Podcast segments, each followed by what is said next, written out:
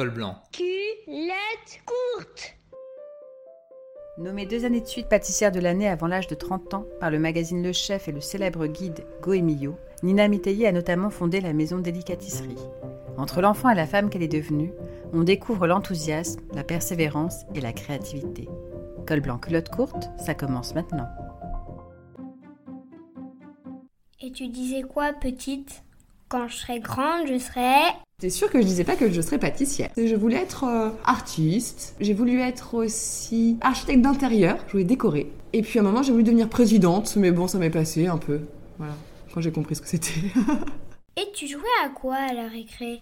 Alors je jouais toujours avec ma meilleure copine Valentine, on était toutes les deux, tout le temps ensemble, et on jouait aux enfants perdus. Alors on s'inventait des vies incroyables, et on construisait, euh, bah, dans notre tête, hein, on construisait des cabanes, des trucs de ouf, on voyageait, mais c'était très, euh, c'était très dans l'imagination. Tu travaillais bien à l'école? Alors selon mes parents, je ne travaillais pas assez bien à l'école, et selon moi, je travaillais bien à l'école. Ça dépend le point de vue. Euh, je pense que j'étais plutôt bonne par rapport à ce que je travaillais. Bon, j'ai jamais fait aucun devoir, quoi. Voilà. Mais je m'en suis toujours sortie. Avais-tu une héroïne ou un héros qui te faisait rêver? Alors quand j'étais petite, je me rappelle qu'on, est- que j'étais dans le monde de Gulliver à un moment. Après j'étais avec Peter Pan. euh, après j'en ai eu plein comme ça. Et puis après plus j'ai grandi et plus je me suis euh, euh, mes héros ou mes héroïnes, c'est des gens un peu de tous les jours qui vont avoir un parcours de vie euh, qui va un peu me, guider ou en tout cas m'aider à un moment donné. Anne-Sophie Pic, je l'ai beaucoup admirée pour son parcours. Imani aussi, la chanteuse, je trouve que euh, voilà, elle a, elle a des engagements qui, sont forts. Et puis en fait, pas mal de gens comme ça au fur et à mesure de ma vie que j'écoute, que je découvre et je prends beaucoup d'attention à... Ils vont m'inspirer voilà, sur, sur des moments particuliers de ma vie. Et c'est quoi ton métier? Alors moi je suis chef pâtissière, donc je fais des gâteaux, voilà, c'est assez simple pour résumer. Mon quotidien est très très divers parce que le matin je dois envoyer la fournée avec les équipes. On va faire les finitions de gâteaux. On commence à, entre 3h et 5h du matin, on envoie les gâteaux vers 8h. Et puis après il y a la journée qui va dérouler, donc parfois on va faire euh, simplement de la pâtisserie, des préparations, des mousses, des biscuits.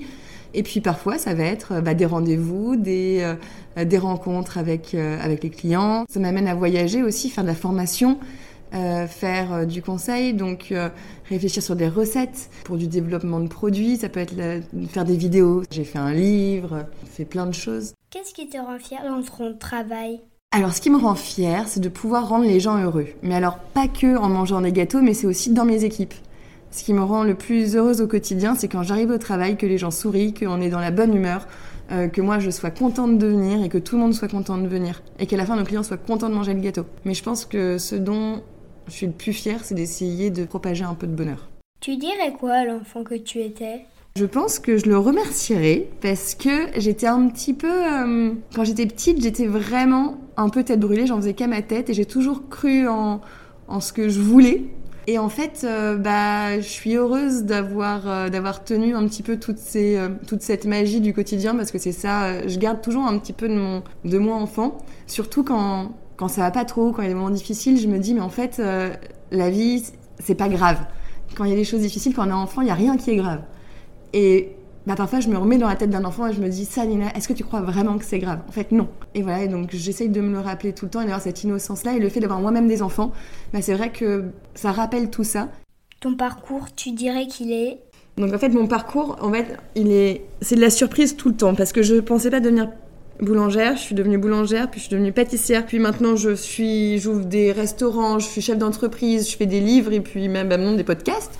Voilà. Donc en fait, euh, moi j'adore les surprises et mon parcours il est, plein de surprises. Et je pense que ce que j'aime, c'est pas trop prévoir et laisser vraiment toutes les opportunités venir et les saisir au moment où elles doivent être euh, saisies ou au moment où ça me plaît. Donc euh, vraiment, je le vis instinctivement un peu tous les jours. Moi, je sais pas dans 10 ans où je serai, j'ai pas du tout envie de savoir. Et qu'est-ce que tu prépares comme dessert pour Noël? Alors pour Noël, j'ai deux desserts. Donc j'ai un premier dessert, c'est la boîte aux lettres du Père Noël. On a fait une coque en chocolat, qui est la boîte aux lettres, qui est remplie de lettres du Père Noël à l'intérieur. Euh, et les lettres à l'intérieur sont des petits gâteaux à manger. Et les petits gâteaux, ils sont à base de mousse de, sapin, de madeleine au miel, de confit de poire et un sablé épicé aux épices de Noël. Tout ça pour vraiment qu'on croque dedans, on a l'impression qu'on rentre dans la maison et qu'il y a le sapin qui est décoré et qu'on va arriver près de la cheminée, qu'on va boire un bon... Euh, un bon chocolat aux épices de Noël avec un une petite madeleine. Et en fait, j'ai essayé de reproduire un peu cette sensation de Noël. Parce que moi, ce que j'aime dans Noël, quand je sais que c'est Noël, c'est que le sapin est dans la maison, qu'on ouvre la porte et là, ça sent le sapin. Et puis après, il y a aussi toute la déco euh, très, très rigolote. Et après qu'on peut manger, évidemment, tout est en chocolat. Et puis après, j'en ai une autre euh, qui est bah, pour tout le monde qui rassemble plus de monde, c'est une bûche 100% végétale pour convenir un maximum de personnes avec du chocolat, de la noisette, que de la gourmandise et de la légèreté, avec de la camomille et euh, avec voilà un petit peu de kumbawa. La seule arme des enfants contre le monde, c'est l'imaginaire. Col blanc, culotte courte revient très vite. Un podcast en derby.